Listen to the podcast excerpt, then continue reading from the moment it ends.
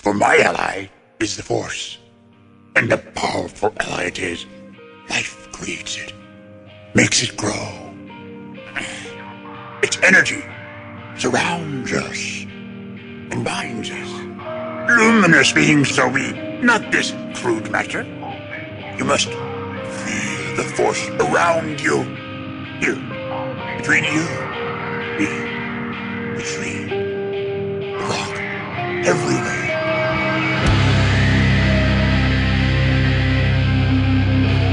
I am a Jedi, like my father before me.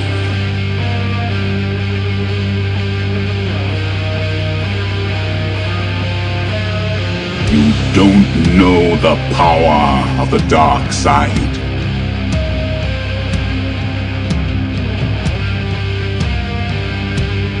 If you strike me down, I shall become more powerful than you can possibly imagine.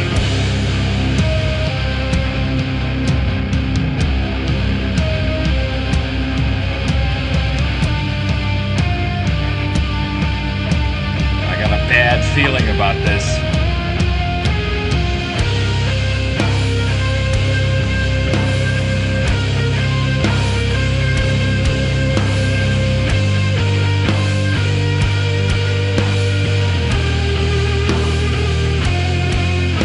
Welcome to episode 371 of Blue Harvest. I'm your host, Halls Burkhart.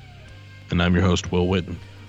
Boy, I'm gonna feel real. Okay, yeah, it's episode 371. Man,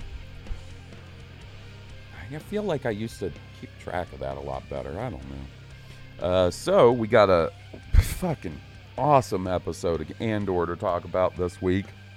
Didn't we though? And most importantly, though, I mean, probably the biggest Star Wars news of the week is new Star Wars stuff in Fortnite. Am I right? Yes, sir. Yeah. You knew that was going to be talked about. You knew my dumbass was going to be talking about Star Wars stuff and Fortnite. I mean, you got to. Yeah. It's something that we're into and that we love. So we are going to talk about both of those. In the meantime, you guys should check out blueharvest.rocks for all your Blue Harvest needs, I guess, huh? You can find our Twitter, our Twitch, and our Instagram over there. You can find links to our Patreon, where you get all kinds of exclusive bonus podcast content. Patreon.com/Blue Harvest Podcast. Thanks to all the patrons that are signed up. We appreciate you guys. Speaking of the Twitch, we've been streaming over on the Blue Harvest Twitch channel quite a bit. Might even do a little bit after this recording, which why I even bring it up, considering this isn't going up in the morning, I don't know. I'm not quite sure anymore. But what is time? Listen, there is going to be a very special stream next week with a very special guest on November the 9th. I believe, so I'm going to be pretty much streaming God of War Ragnarok all day that day. I am going to have to take a couple of hours of a break to get set up for the guest in the afternoon, and then I'll be back streaming again. I would think no later, depending on when the guest gets here, no later than like 7 Central, 8 Eastern, which would, I guess would be 5 Pacific, on November 9th. Very special guest coming to the stream. You guys should come hang out. Show this guest that I'm not some cock-a-doodle small-time guy. You know what I mean? Come hang out and chat. It's a good time.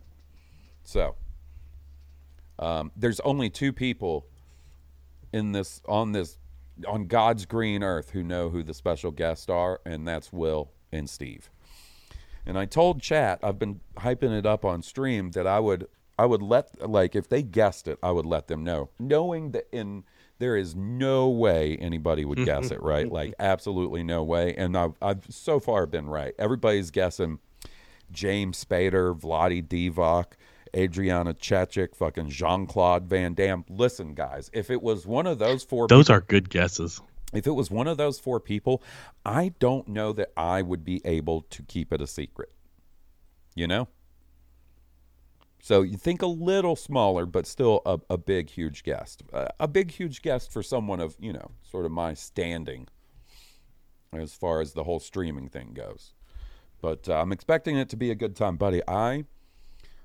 So just a quick heads up, I had a medical thing today. Like, not a medical emergency, but like a medical procedure. And I'm still feeling a little foggy-headed from the anesthesia. So bear with me, guys. And if this one's a little shorter than usual, or we don't get to all our voicemails and emails, just understand. We'll catch up. We will. So I ordered a capture card, right? Capture card is a device that will allow me to stream console games from my PC, right? Right. You know, it was an upgrade to my new PC that I knew I was going to make eventually, but sort of God of War coming out next week accelerated that timeline a little bit. And obviously, like I said, I had anesthesia this morning, so I was a little foggy-headed, but man, boy, I hope that's the last modification I have to make to this damn PC. I'm just a nervous wreck the whole time that I'm going to fuck something up or... Oh, really? Yeah, man. I just... Whew. So far, like, I didn't stream any of it, but I did test the capture card, and it seems to be working well. It seems like I got it set up, so far, so good. I believe in your abilities. You're good at that kind of stuff. I appreciate it, buddy. It just makes me nervous, you know? It's quite an investment in this PC, and I don't want to... It's delicate machinery. I get it. Yeah. Speaking of delicate machinery, I think we should hit the big topic first. How was your Halloween? How was the kids trick-or-treating? It was good. Yeah. It was good. They loved it. They were super excited. Buddy. They had a great time. They got a bunch of candy. It was great. It really was a good night. Man, you got some cute kids, dude. Thank you, man. Thank you. The pictures you sent me of Liam all in his Ghostbuster gear and Olivia as the bat were so cute. Oh, yeah. She was a good little bat. It seemed like Ghostbusters was a running theme with my friends and their kids, because Steele and his whole family did like a family Ghostbusters costume. And it ruled. I saw that picture. That was really good. I mean, that was really good. The whole family. The Marshmallow Man, the Ghostbuster, and Janine. Janine was on point. His wife. I mean, that was on point. What, so, you know, I remember being as a kid, you know, the first couple of trick-or-treat experiences that I can remember, like, candy is candy, right? You're excited for just about any candy you're getting on Halloween. But then as you get older, like, you know, you sort of develop your own little internal candy tier list. What about What about my dude Liam? Is he still at the stage where it's candy? You know, like, you know, for the most part it's candy, but there are certain things where he's like, I don't really like this. Tootsie Rolls. My man doesn't really like Tootsie Rolls. I kind of get it. I can give or take a Tootsie Roll. The Whoppers, the malt and milk balls, I guess is what they are. Mm-hmm. He doesn't like those either. Oh, I like those. I do like those. But all the chocolate, you know, all the gummy, every sucker. Twizzlers, good, you know, like. Okay. It's just the handful of those things that he does not care for. I gotcha. Well, buddy. So what day was it? It must have been, Tuesday, I guess? Yes, Tuesday. I woke up and I had a bunch of texts and a bunch of notifications on social media. And I was like, what the fuck is going on? Like, you know, like I just woke up and my eyes are all still blurry and shit. I'm looking at my phone trying to figure out what's happening. I'm like, Did they announce like another season of Book of Boba Fett? No, something almost as good. New Star Wars shit in Fortnite, baby. Yeah, baby. And boy, did I get tagged in a lot of fucking mentions and texts and stuff. Rightfully so, because, I mean, look, clearly those are two things I'm very interested in. And they did like an original trilogy set. They did Luke, Leia, and Han. And I gotta say, all of them are so kick-ass. Like, they do such a good job with their character really good. Packs. The fact that each of them have their different styles. So, like, Luke, you can do, like, Tatooine, farm boy Luke or Jedi Knight Luke with or without the hood up. You can do A New Hope Leia with or without the hood up, or Boosh with or without the helmet. And then Han, you can do like, you know, normal ass Han Solo, or him with his Return of the Jedi trench coat, the camo trench coat. Like, man, you guys know how to get me to spend a couple of bucks in Fortnite. Y'all need to chill out. Mm. They got you. And man, they got your number. Has it been a blast playing Fortnite, because it's Skywalker week, so they brought back all the Star Wars stuff in the game too. So there's lightsabers are everywhere, blue and green. Yep. Lightsabers, E11s, Vader's back on the map. It is just a good god dang time, man. And it's real slick when you get your buddies together and you have like a full Star Wars squad too. Like, everybody decked out in Star Wars skins looks pretty slick rolling together as a squad, I might add. That's true. And then I'm sitting here at my desk sort of dicking around on my computer, setting some stuff up on like my Streamlabs for my stream. And I'm like, oh, you know what? I should go check the item store, the Fortnite item store, before Will's ready to record. Just peek my head in, see what's going on. And I'll be damned if they didn't list every single other Star Wars skin. Oh, my goodness. In the store. So, like, they've got Fennec Shand and Black Chrysanthemum, right? They have Kylo, Rey, Finn, and the Sith Trooper from the sequel trilogy. Oh my goodness. And what was the other? The regular Stormtrooper, the original trilogy Stormtrooper. All up on the store, all in my possession now. Oh my goodness. And Obi-Wan, and once again they and these, you know, these are skins that they had released before that we just missed out on because we weren't playing Fortnite at the time. But all of them are awesome. Like, the gliders are awesome. The back ornaments are awesome. Are Boba Fett and the Mando up there? Boba Fett is, but Mando is not. Mando was not up there. Boba Fett's up there. Fennec Shand is up there, and Black Chrysanthemum are up there as far as the TV stuff. Well, and Obi-Wan, because it's Obi-Wan from the show. Oh, cool. Although his glider, not that I'm complaining, because it's cool, is the Jedi Starfighter. His Jedi Starfighter from Episode 3. Oh, that's neat. Yeah. So, yeah, man. I don't know. I liked the design of the Jedi Starfighters.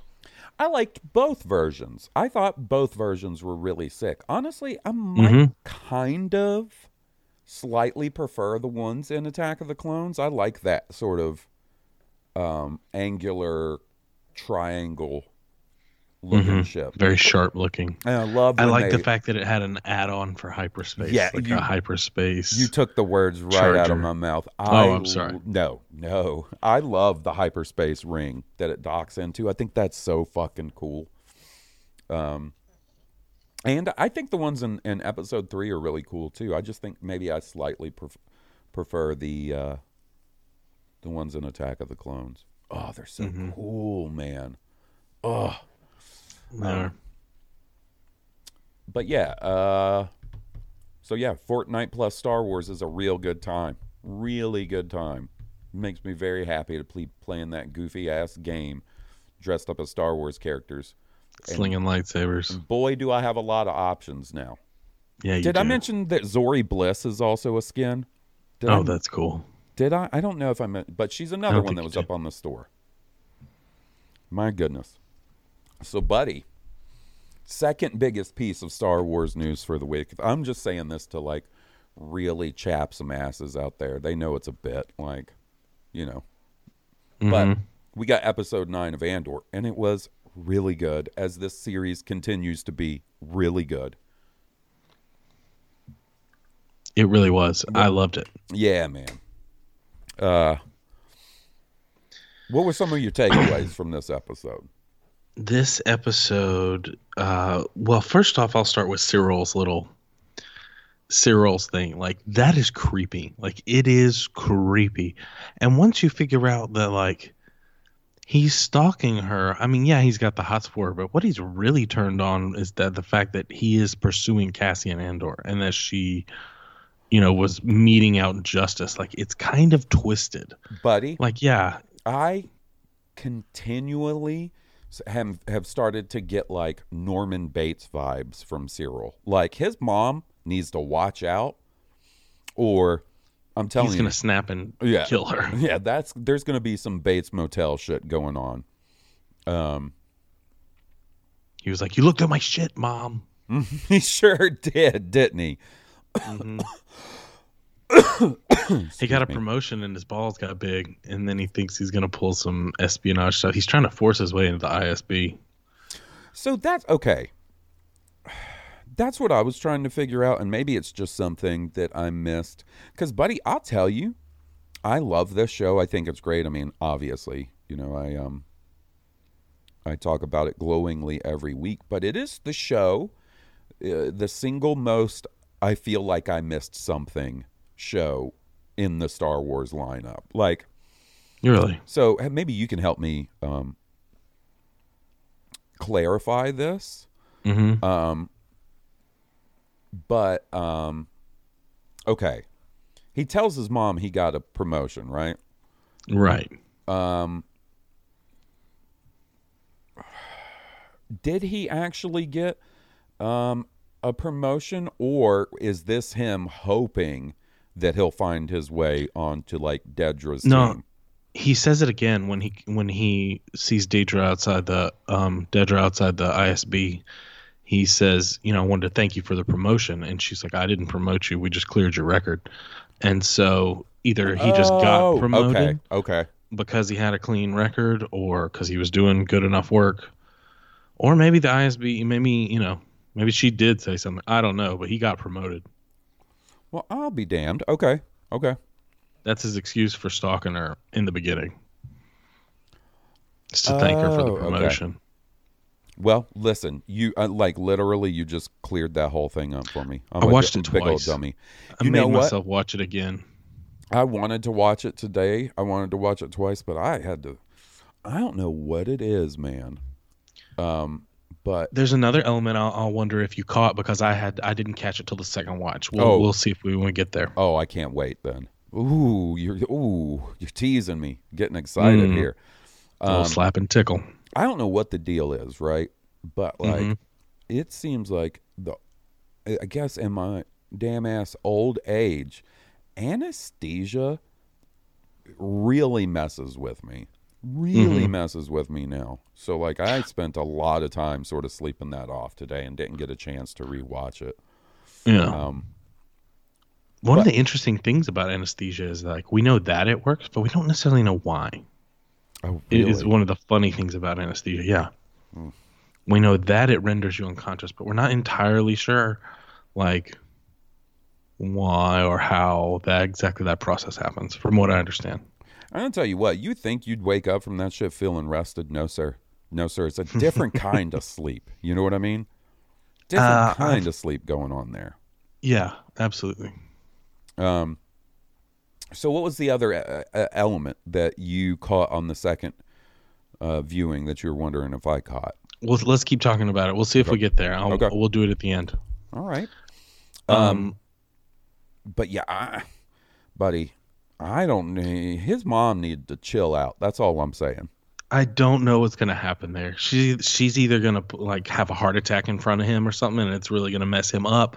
Or he is going to snap on her and, like, we won't ever see her again. Or, you know, something's going to happen. Mm-hmm. And they still are teasing Uncle Harlow, right? So we finally find out who Vel is, or how Vel is related to the hierarchy. And that's really cool. That scene's very charged. Everyone's acting their ass off in these scenes, by the way. Oh, my God. And once again, I mean this is no disrespect to anything that has come before this, right? But this show really is legitimately, like, one of the best acted pieces of Star Wars content we've ever gotten, right? Like, it really is. There's just something, there's a little extra spice to it or something. I don't know. Yeah, I thought that was really interesting because I was starting to see sort of an increase in speculation about who Vel might be related to. And, you know, I saw a lot of people wondering if maybe she was Luthen's daughter. But it turns out she's old Mon Mothma's cousin. I thought that was very interesting. Is she Mon Mothma's cousin or sister? Because she calls her, the daughter calls her, like, Aunt Vel, which, like, I know you would do for an older cousin or something as well. Well, they said, okay, so when she got in the car, right, the driver said, your cousin's here. Yeah, but is that part of Vel's cover? You know, as like a relative, but maybe not. Well, I guess she would need to be. You're right. It would need to be this to be a cover. It would need to be this the specific. Well, yeah, and to be a cover, it would have to be like you would just wouldn't say you were related at all. You know, like what does the difference make cousin or sister? And like how's it a cover if like everybody else, including your family, know? You know what I mean? Yeah, and, well, that was just one of the elements that I was confused about. I think it's probably like one of those situations where. Because it goes on in my family, right? Like, my goddaughter calls me Uncle Halls, right? Yeah, right. She is my cousin, right? She's like my second cousin or something like that. So I think it's just one of those situations. Yeah, I think you're right. Anyway. By the way, big fan of Vel. Big old fan of Vel, might I just add. I'm going to absolutely slap that silly-ass white samurai haircut off of Mon Mothma's husband talking like that about her. What a douche. And I'm a white guy who loves samurai. Yeah, right. But you want to see it on somebody that's respectful. Watching this smug asshole dressed like that and wear that top knot, I'm going to slap that top knot right off. I'd cut that thing off your head myself while you cried on your knees. Ooh, I like it. I like it. Yeah, like when he was talking shit and being like, well, he's probably basically saying she's past her prime or whatever to find a husband, and then I gotta say, like her saying she's quick, sharp wit. Yeah, when she was like, I guess all the good ones are taken, and her and Mon Mothma make that face to each other. I was like, ooh, smirk. That's pretty good. That's pretty good. She straight up uses Senta's line. About the rebellion comes first and we get everything else that's left. That was something Senta said to her in the last episode, I believe. Yep. Sure is. It sure enough is. The prison stuff, man. Whoa. Man. Oh, my goodness. Let me ask you this. Okay. So I'm sure we'll find out next week. But what do you think Cassian's doing with that pipe or whatever it is he's sawing in the bathroom? I don't know. Yeah, I was trying to figure out like... My assumption is that he was going to create some sort of major mechanical malfunction that they would have to either come fix or address in order to create a distraction or a way out. To get enough boots to steal to get out. I kind of wondered if that was going to be the case myself. Even kind of wondered if maybe that was going to like mess up the elevator, like because remember he's talking to that guy and he's like, "No, we stop the elevator, we stop it from moving," or whatever it is he says. But I don't think that makes a lot of sense too. I hadn't thought about that. I thought he was probing for information at that point. Oh, I like when he comes out of the bathroom and he and that guy are talking, like going over different possibilities and you know, talking about how like, oh well, so the they're touching the handrail, which means like that's not electrified or whatever, sort of figuring things out. Oh right. Man. Watch those two dudes talk about their escape plans all day. Oh, man, and then watching that poor old man have a stroke. Oh, dude. That's tough. And the way they're trying to take care of him and cover for him, like, that is tough.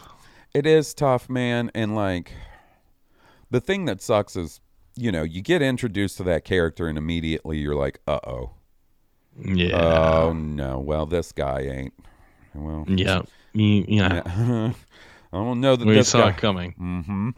But that doesn't make it any easier or any... it doesn't.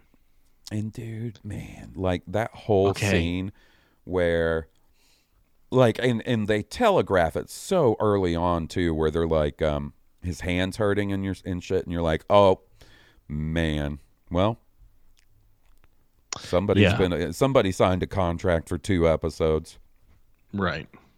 Man, feel real sorry for that guy, real sorry for that fellow right there.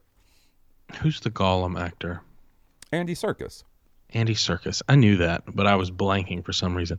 Okay, first, Andy Serkis's character doesn't want to talk about logistics. Like, doesn't want to talk about logistics of the facility or how many guards there are. He's like, they're, you know, basically acting like they're listening.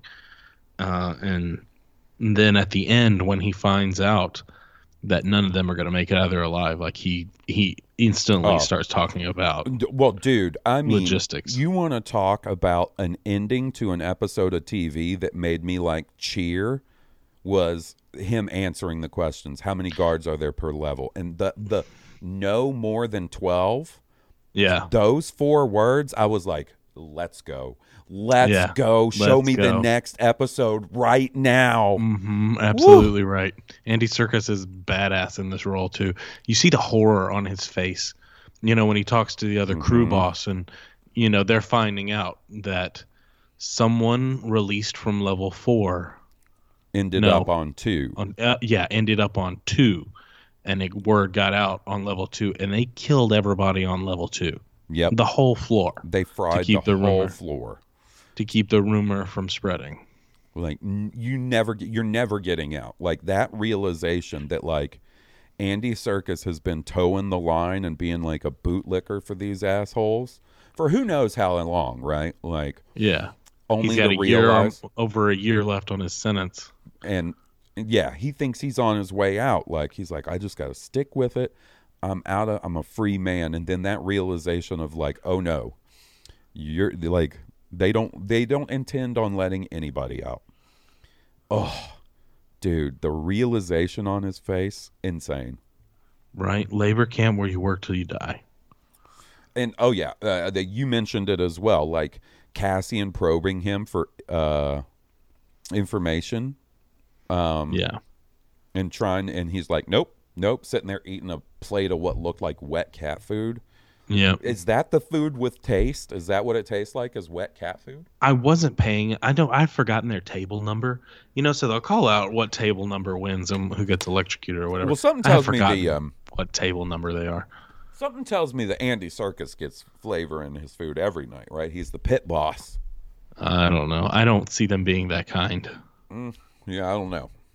Maybe he's got a quota of his own that if he meets, he gets flavor in his food. Yeah, you're probably right. You're probably right on that one, buddy. Yeah, that seems a little too generous. Let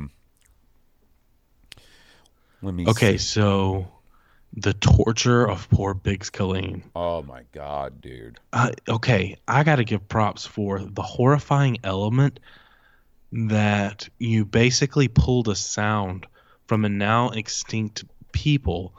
That drives, you know, they make a sound when they die that drives people crazy, right? Like sort of Cthulhuian. Well, and it sounds like that they took the original sound and like honed in on a specific frequency or something and amplified that. A certain section of it that is children screaming when they die.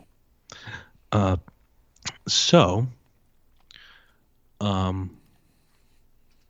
a really fucked up torture. It's also kind of mystical, galactic, you know, at the same token. Yeah, there's something about that that's like, that has that, because, you know, like the idea of like, kind of like the Borgullet that can like read your mind or torture you, you know, psychically. Right. But like the idea of using like audio like that to, as a torture device isn't necessarily that fucking sci-fi, you know? Like, there's definitely things like that that go on, but to, like, give it that extra Star Wars, like, spice to it and make it even a little darker, it's pretty fucking ingenious. I can definitely think about plenty of things that that could be that would drive me to, I would spill my guts immediately. You know what I mean? Mm-hmm. And it doesn't even have to be what they described. Okay, this is the part that I didn't realize. Rock and roll. She broke her, right? Like, yes. This is the part that I didn't catch until the second walkthrough, because in the big meeting, she says, Caleen gave us, you know, every part that came through when and where, you know. Uh-huh. So she broke her. Like, she broke Biggs to the, you know, she gave her what she knew about the parts. Oh, yeah. Oh, yeah. Yeah, it definitely worked. Man. And they're going to hang her boss, or the guy who owned the yard with the radio in it. Yep. He's dead, basically. And I can't imagine that things are going to go super well for Bix either. I mean, I know I don't think they specifically mentioned anything like that, but, you know, like, once again, they may use her as the bait package, like his mom. Yep. Yep, I think that's exactly what they're going to do. I think he will escape next episode, and then the last two episodes will be him returning to Ferrix, and, you know, them using his mom and Bix as bait and stuff. And he may come out swinging, you know, swinging a hammer. Yeah, right. Yeah. Yeah, I think that's exactly what's going to happen.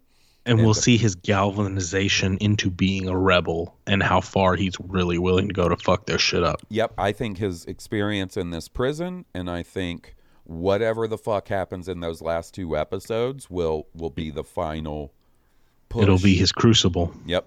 And he will come out on the other end. Unfortunately, I think it's probably going to involve poor Marva, his mom. She's done for, dude. Yeah. Yeah. She and Bix both are done. I don't think Bix is done for. I mean, I think it's 50-50. I mean, it'd be great if she stayed. I think she's just as likely to bite it.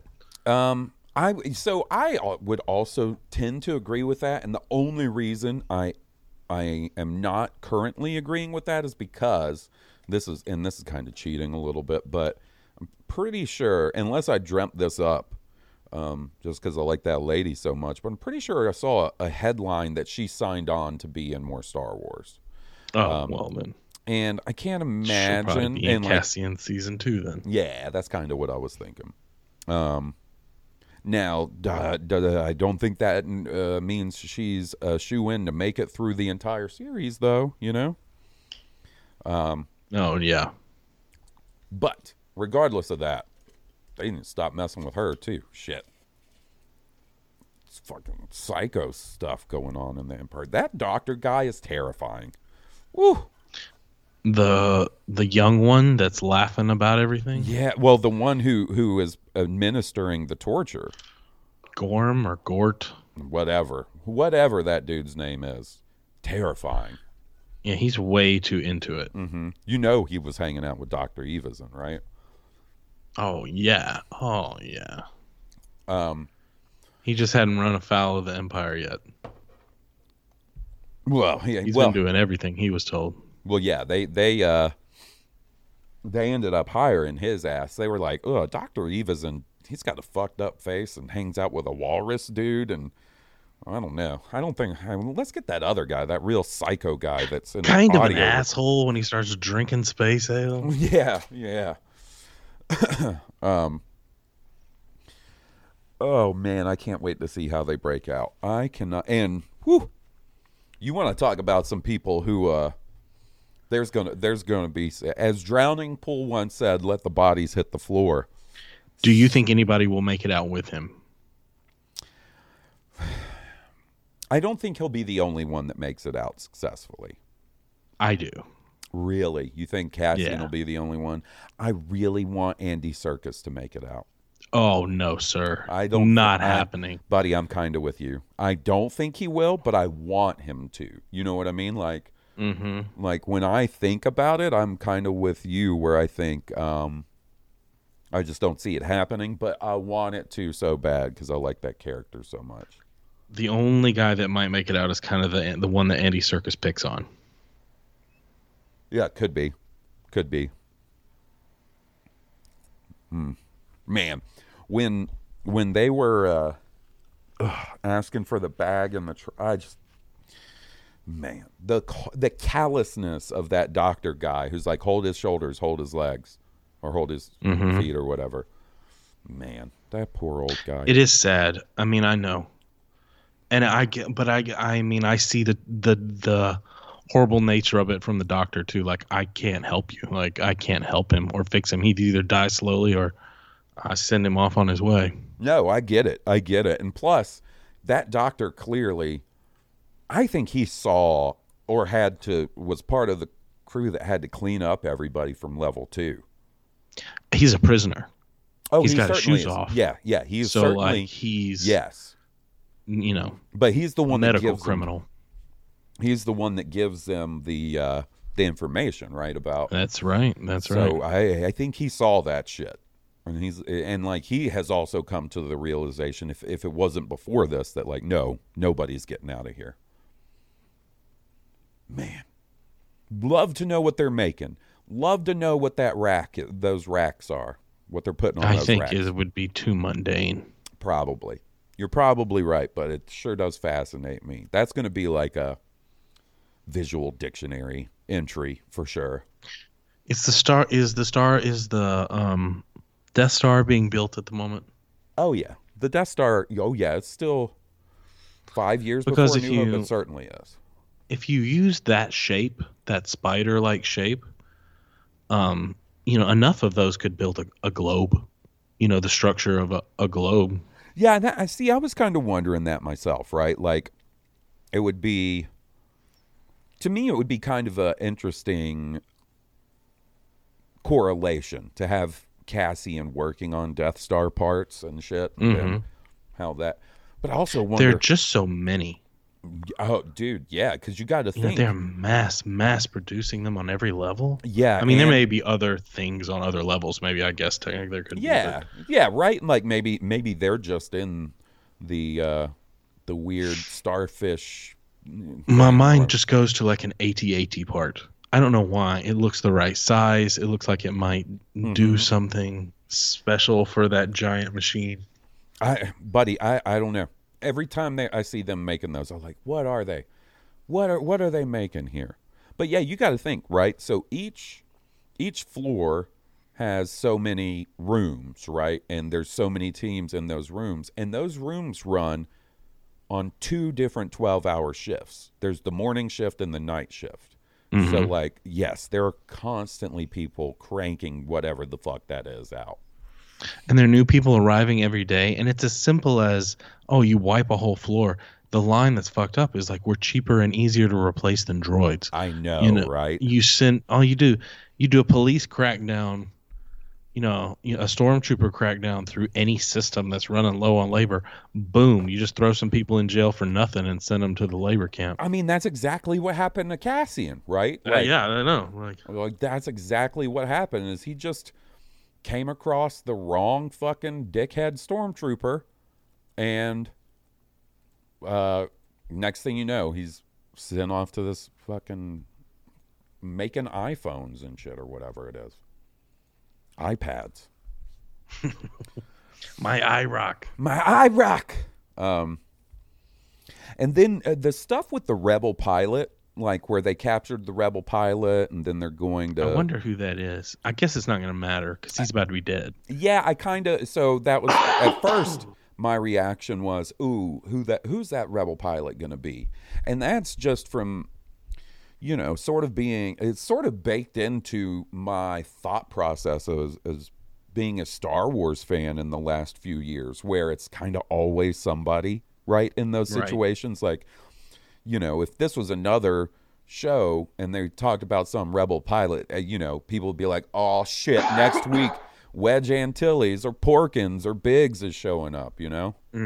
But that doesn't. Right. That's not really the Andor way. It's kind of hard to unlearn that, though, after the last few years of being a Star Wars fan, right? Yeah, we may get the scene next episode of them finding the damaged ship with his body in the cockpit. Yeah, and did you hear they mentioned Kaffreen? You know, Kaffreen is like the ring. I did not know what relevance it had, but I assumed you would know. Kaffreen is the opening planet from Rogue One. It's the planet where Cassian kills that informant guy. Okay. The Ring of Kaffreen. Okay. A little reference there. All right, buddy. Well, you know what? Let's since I'm I got limited gas in the tank today, let's listen to a little song and hear from some of our friends and continue the conversation on that way. How's that sound, buddy? Yeah, man. Little ditty about a man named Ki-Adi. Ki-Adi. Ki-Adi. Ki-Adi, cockhead, the only Jedi master who can crush box. Ki-Adi, cockhead, running around slaying bitches with his cockhead. He's a big Syrian stud. He loves to split chicks with his bud. Ki-Adi, cockhead. Stroke his cone and suck on his balls. Ki-Adi, cockhead, what you gonna do when he comes on you now? He's a Jedi Council stooge, but he'll be pumping spooge tomorrow. Cockhead, Blue Harvest, cockhead, Harsberger, cockhead, Will Win, cockhead, Goose Payne, cockhead, G Money, cockhead, King Tom, cockhead, Joe, cockhead, Ki-Adi, cockhead, cockhead.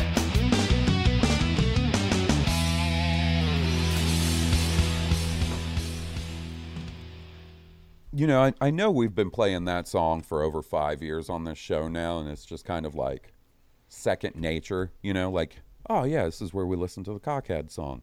But we should hear it once a week. I gotta say, Steve-A-D, he's got a powerful fucking voice, my dude. Like, he's going all out on that. Like, sometimes you just got to sit back and soak it in, like the first time you heard it, you know? All right. So let's hear from our buddy, King Tom. By the way, if you want to be like King Tom or any of other friends here, blueharvestpodcast@gmail.com. Hey there, Hawsenwell. So one of the things about Andor I love is that it's giving us all these... Okay, little technical difficulty there. We lost Will, but we're back. Let's do this. Hey there, Hawsenwell.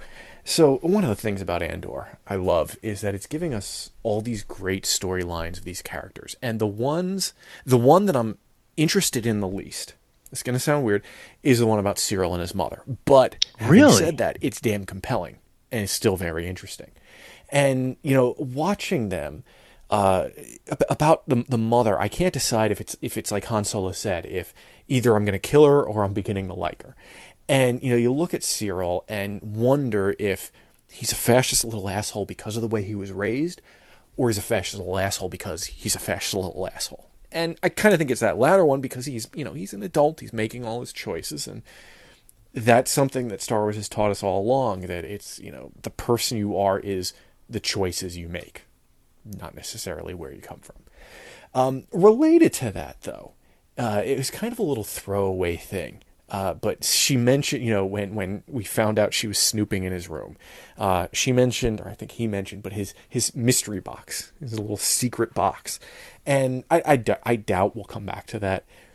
But what do you think was in Cyril's little mystery box? Well, it certainly is in space. You know, I was thinking at first it was like pictures of Dedra or something like that. But then I got to thinking, you know, what do you think? And I want to get your guys' opinion. What do you think's in the box? But I think that Cyril was writing fan fiction about Sheev Palpatine, the alpha male of the galaxy. That's what I think it was. Like fantasy level fantasies, if you know what I mean. But that's my guess. What do you guys think was in Cyril's box? Anyway, thanks for listening. Thanks for a great podcast. I'll talk to you later. You know, in an endless world of possibilities, right? Where, like, if you think about something, it's probably happened or is going to happen, right, Will? Endless possibilities. There's somebody out there right now, click-clacking on their keyboard, writing a fucking spicy fanfic where Sheev Palpatine sexually dominates Cyril, and Cyril's got like a Death Star ball gag in his mouth and shit, and he's wearing little plastic, you know, those like black plastic leather shorts, you know what I mean? No. Sheev Palpatine is riding him around like a burro. No. I don't know. I think maybe Cyril's got like a bootleg copy of the Star Wars version of Elsa She-Wolf of the SS or some shit like that. You know what I mean? I think it's that hollow recording of Cassian's young face. Ooh, that could be it. He's fucking angrily cranking one out to that all the time. That, or it's his costume designs for his uniform whenever he does get his rep back. Oh my God, he's got like little fashion notebook drawings of his like the tailoring he wants done on his clothes. Mm-hmm. He's got an ISB outfit. He's got a corpo outfit. You know, depending on what kind of job he could get back. Man. I like to think he's got like spicy historical drawings of Ki-Adi Mundi in there, you know? Mm-hmm. That actually probably make him too much of a good guy. Yeah. Reverence for a Jedi, no matter how twisted. He's got like a car battery in there that he hooks up to his nipples, like in Tales from the Crypt, Demon Knight. Did you ever see that, Will? Did you ever see that movie, Demon Knight? Did it have Billy Zane in it? It sure did. I've probably seen parts of it, yeah. I don't know if I've seen the whole thing, but I've probably seen parts of it. I've talked about the campouts that we would have at the Boy Scout meeting hall during the winter. Mm-hmm. So like when it was too cold, we'd have a campout that would just be us hanging out in the meeting hall, and everybody bring TVs and game consoles and movies and stuff. Mm-hmm. And a kid brought Demon Knight, and there's like some pretty spicy nudity in that. And like, look, you get a bunch of, you know, 12 to like 15-year-old dudes in a room with a movie that's got boobies on it. Like, it becomes an event. It's going to sound like they're watching the Super Bowl. Right. And the next day, a dude I was in the Boy Scouts with, well, so it turns out he got freaked out and called his mom and told her about it. And the next morning, she came up there and was chewing out our scoutmaster about it. Shoo! She was big mad. She was big mad. That's funny. All right, let's hear from our buddy Jim. Hello, Hawes and Will. Good evening. Wow. How about this award-winning show? You know that it's award-winning, man. I mean, I love that Lord of the Rings show. I really enjoyed the Game of Thrones show. I liked it all. But, and I know I'm biased, this is next level. I'm convinced. I've watched and rewatched so many times, trying to figure out that goofy question I asked you last week. I know I sounded completely baked out of my gourd last week. There's a perfectly good explanation for that. I'm sure. I was, you know. But I thought about the question a lot. And I think that the main thing it's not missing. It's that it's so close to reality in certain moments. The way that whoever's responsible for Tony Gilroy, whoever, is getting the acting out of these actors and just bringing us to reality and the situations, you know, like grocery. So many people are able to put themselves in, like, it's hitting close to home, just family, the drama, you know, it's just so real. Maybe it takes away from like the whimsy or like the taking, you know, we want to step out of reality, you know, escape reality for a little bit sometimes. And if it's too much, maybe that's why I couldn't figure it out. What's missing? What? But my point is, it leads me to my question.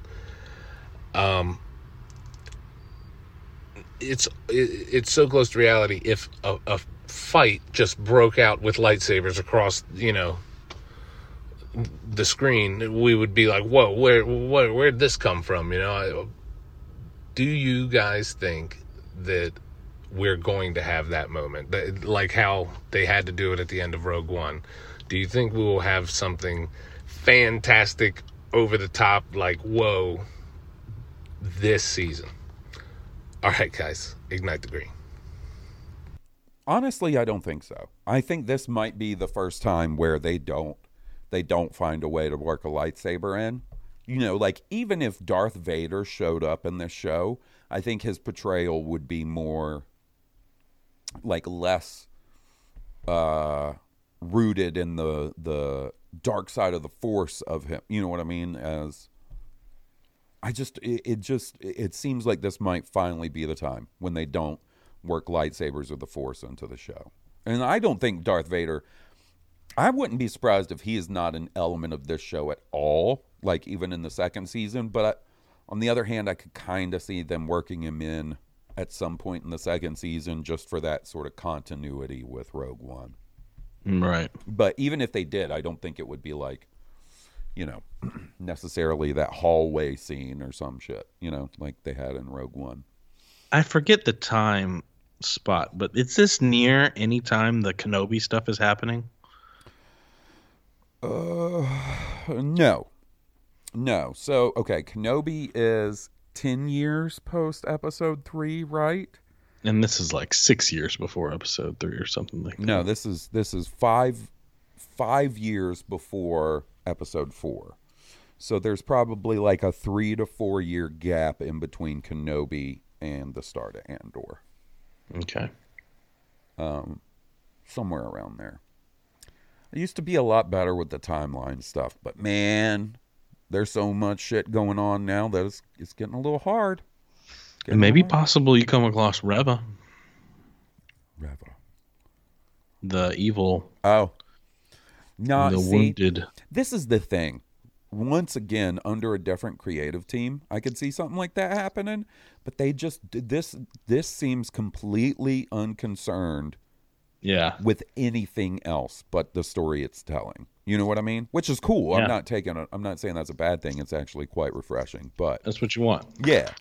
So, I mean, like, clearly they've thought about it interfacing, right, with other things and mentioning, like, the Gorman massacre, which is something that gets brought up in Rebels and stuff like that. But, you know, it's not like they just are completely disregarding Star Wars canon, but it does not seem interested in, like, interfacing with anything else that's been made before, right?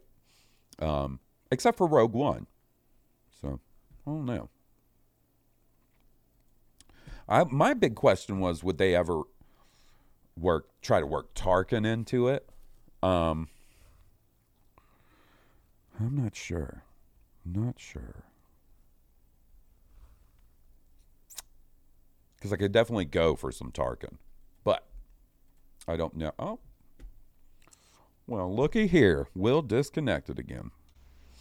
All right, I got Will back again. Let's hear this one from our buddy Rick. Rick Villanueva. Hey, Hawes and Will. Hope this week has found you both well. I got a couple of things I want to bring up to you guys this week. First of all, like I did last week, Andor, another kick-ass episode, Episode 9. It's pretty great. Yeah, I'm not really going to go into all of that stuff. Hawes, I need to extend an apology. Uh-oh. Because it turns out my bringing up Cinta's innocence in her affairs might have been the thing that derailed you from talking about Ki-Adi Mundi last week. And I brought it up on the Twitch thing, and you were all like, hey, that was cool. But I was listening to you and Steele on the Hawes calls, and the fact that you didn't bring it up, I kind of feel like that was my fault a little bit. Maybe not, but I will assume the responsibility of that. So I apologize. Couple things for you. Since you and Steele were talking about that, Steele brought up, wouldn't it be cool if they brought in like that little claw mini rig into the show? Or I forget how he brought it up. With that little claw mini rig, it's called the Cap 2, and it was canonized That Cap 2 makes an appearance in Adam Christopher's, Shadow of the Sith book that came out a few months ago. And I know Steele doesn't have time to read the books, and I guess he hasn't talked to King Tom about it. But that's it's canon. So, you know, they could show up anywhere. Oh, you guys were talking about Tales of the Jedi. That's right, the Yaddle ship. But I do have a question for you guys. And so last week they were talking about the banker that might be coming to meet Mon Mothma, the wealthy thug, as she calls him. And what's the name? His name is like Davo Sculdun, something like that. And Davo. I got to thinking about banking and bankers in Star Wars. And I'm wondering, only because the name kind of was like, I don't know, it kind of sounds like another banker name that we saw, or somebody who was involved with peoples with money.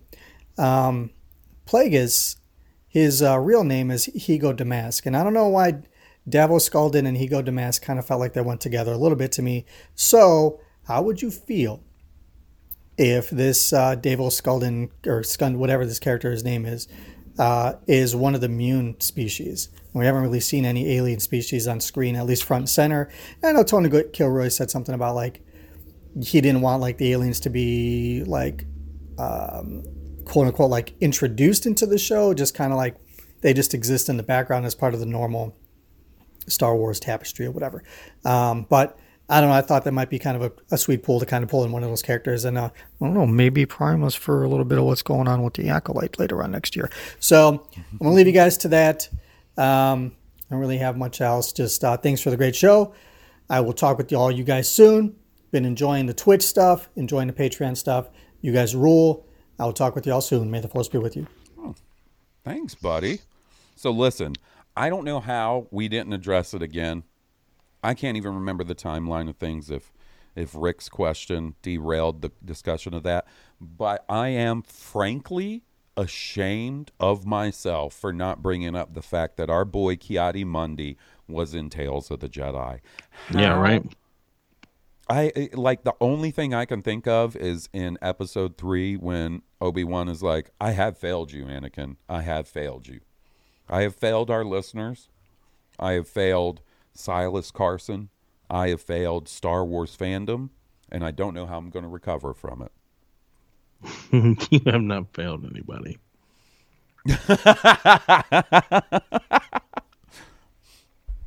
Bro. I believe in the show they said Davo Sculdun is Chandrillan, just like Tau and Mon Mothma. Yeah, I mean, I guess he could have still been an alien guy born on Chandrilla, you know? Possible, yeah. I have a feeling it's going to just be a guy, though. Just say, hey there, guy. I like that Tau character, too. I do, too. I would not... I would not be opposed to a member of that sort of species, the Mune, showing up. Would be cool. Because they would have to look better than they did in that one scene in Attack of the Clones. You know what I mean? For some reason, I feel like a lot of the special effects and stuff in the prequels hold up. But, you know, there's that one real rough scene where Anakin's riding, like surfing on the back of that creature. And then the model for that Mune character has always looked a little off. So, yeah. I thought the guy that Obi-Wan Kenobi talked to right before he got iced on Utapau, I thought that was a Mune. But it is not. No, that's the same race as the Grand Inquisitor. Okay, I think that is an Utapauan, maybe even. Immune is the guy from the banking clan. And so, you know, when like the Legion of Doom is sitting around the table with Count Dooku on Geonosis, and then there's like, oh, the representative from the Techno Guild, and the dude's doing like messing with the Korg synthesizer on his chest. Mm-hmm. The guy with the big long head at the table that's with the banking clan, he's immune. And that is... Okay. That was the race of Darth Plagueis. I don't know. I don't know if that has been reconfirmed, right? So that's not necessarily canon? I don't know. I don't know one way or another, you know? I mm-hmm. don't want to say it is or it hasn't because I'll just end up being wrong. But if it hasn't been reconfirmed and he is part of the that show that's going to be coming sometime, the Acolyte, got it. There's a chance they change that race if that hasn't been reconfirmed. Mm. I did see, interestingly enough, speak of that show, I saw an article going around that apparently Daphne Keane from Logan, she plays like essentially like X-23 in that movie. Mm-hmm. Seems like she might have been cast in that show. Oh, that's cool. Yeah. I think that's real cool. Yeah. That show is a pretty exciting prospect, I gotta say, man.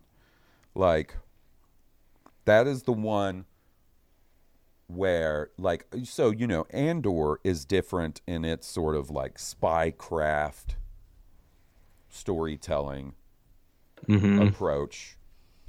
To me, that show, The Acolyte, has the most potential to be the most different. Like, we're getting an area we haven't seen, like a part of the timeline we haven't seen in live action. Like, I don't know.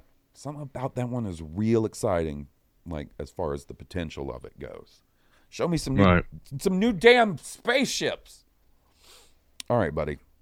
Listen, let's do one more voicemail and then call it a night. How you feel about that? I feel it. All right.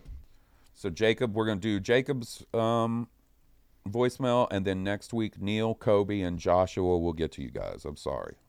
Peace and love. This man's playing the mouth harp.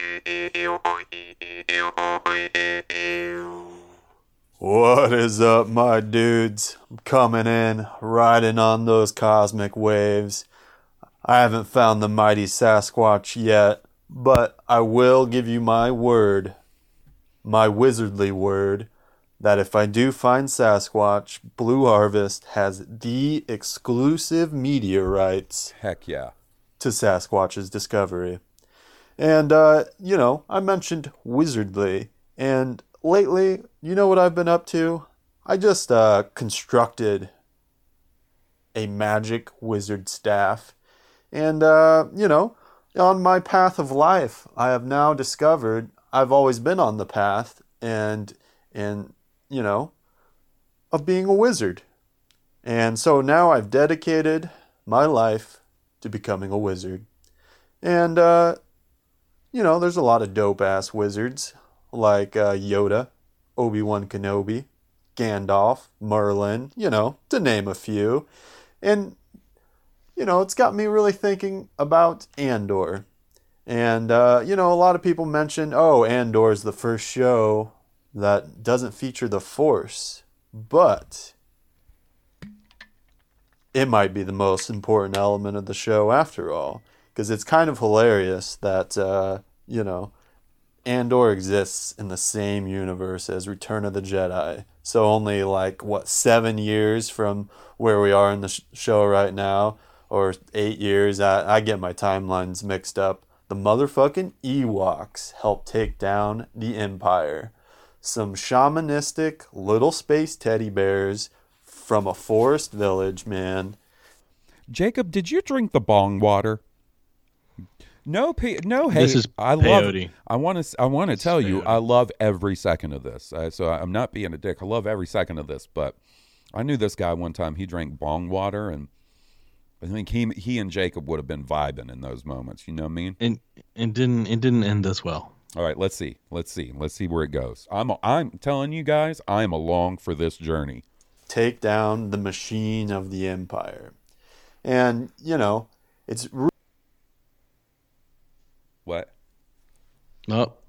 Oh no. No. Okay, this is not Jacob's fault. This is a Hall's fault.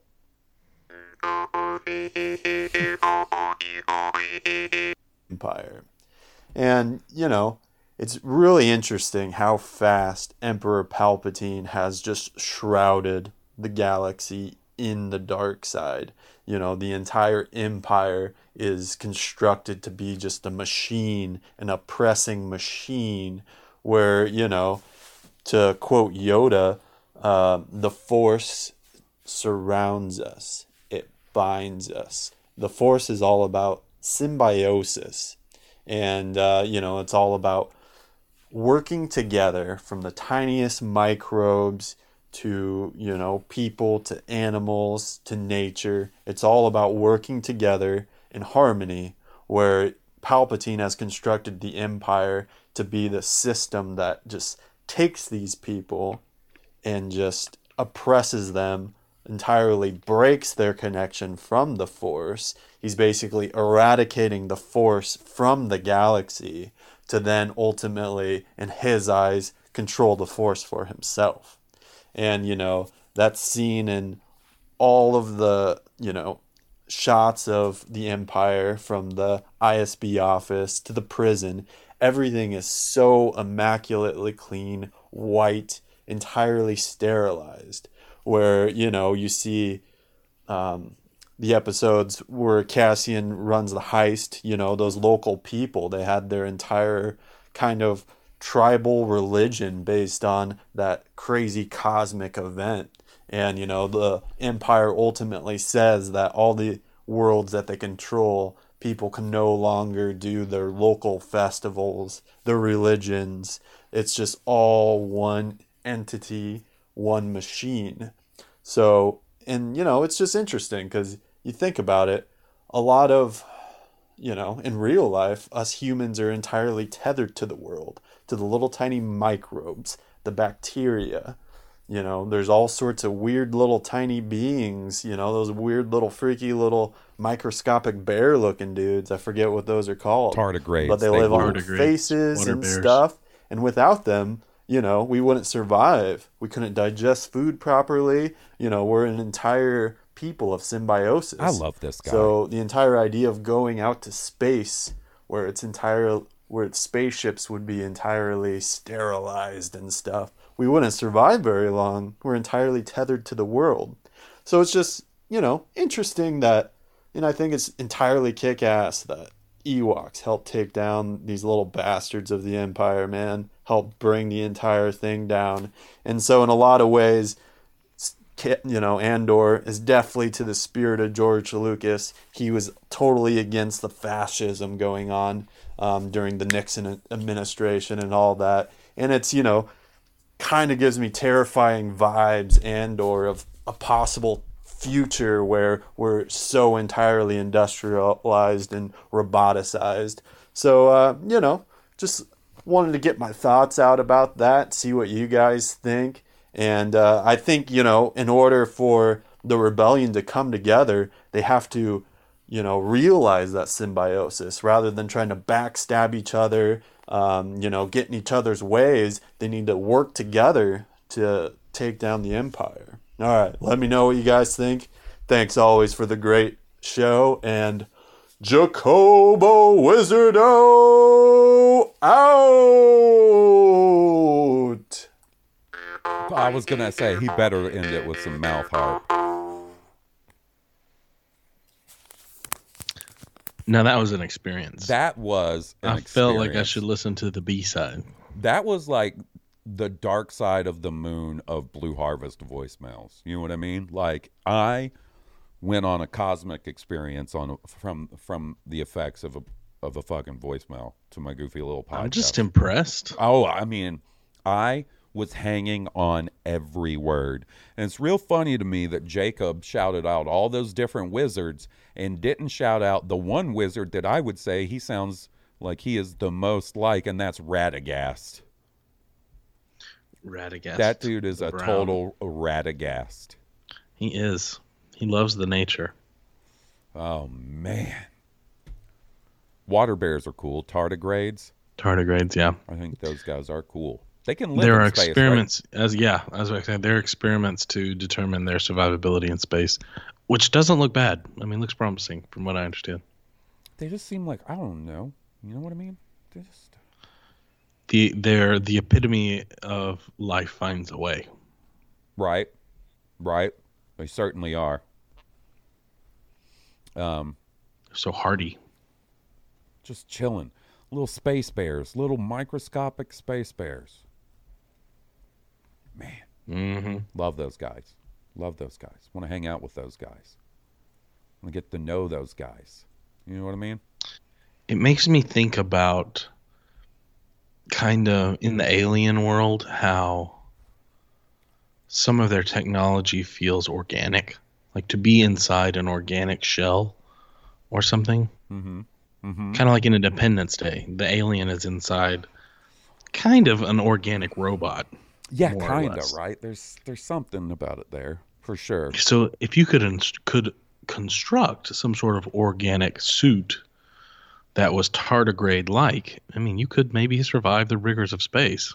Oh, listen to this, man. If you made a tardigrade biosuit Jesus or something. Christ, is this Will Wheaton or Frank Herbert I'm hanging out with? Woo! That's spicy, Will. I like that idea. Let's listen to this. Woo! It gets me all jazzed up, that kind of talk. Science fiction. I have to write this down and put it in Cyril's secret little box. Yeah, tell his mama to stay the fuck out of my box. You know what's funny is, so Andor doesn't feature, quote-unquote, the Force, right? But in Star Wars, the Force is everywhere. So the Force is present and influencing and things like that, but it's not, you don't have anybody who is like connected to or manipulating or in harmony with the Force, you know? Yeah, and the will of the Force is mysterious and unknown to even a Jedi Master. Right. You know, so who's to say Cassian ending up in prison instead of captured in the dragnet of the Empire at the moment? Well, isn't the Force working its mysterious way out? Well, you know, I mean, that would absolutely be the view of like a Jedi, right? It would be like, no, this is as the Force wills it. Kind of interesting to think about. All right, buddy. I think that's going to wrap it up. Thanks for recording with me this week, dude. Thanks for having me on. I know it's a labor of love, but I know it's a labor nonetheless. No, it's usually okay. I'm just feeling a little beat up today. So, thanks guys for understanding. This one's a little shorter and we didn't get all the emails and voicemails, but we'll get caught up next week. You know how we do. Sure will. Listen, leave us a 5-star review when you have a chance. If you haven't already, please, that would be really cool. If you like our theme song, be sure to check out the band that was kind enough to provide the music. They're Stone Cobra and you can find them on iTunes, Spotify, or stonedcobra.bandcamp.com. And check out me and Steve on the High Potion Podcast where we talk about video games. And until next week when we'll be like, we'll only have like 2 episodes of Andor left after next week. Woo. Well, until then, this has been Blue Harvest and I'm Paul Burkhardt. And I'm Will Whitten. May the Force be with you. May the Force be with all of you.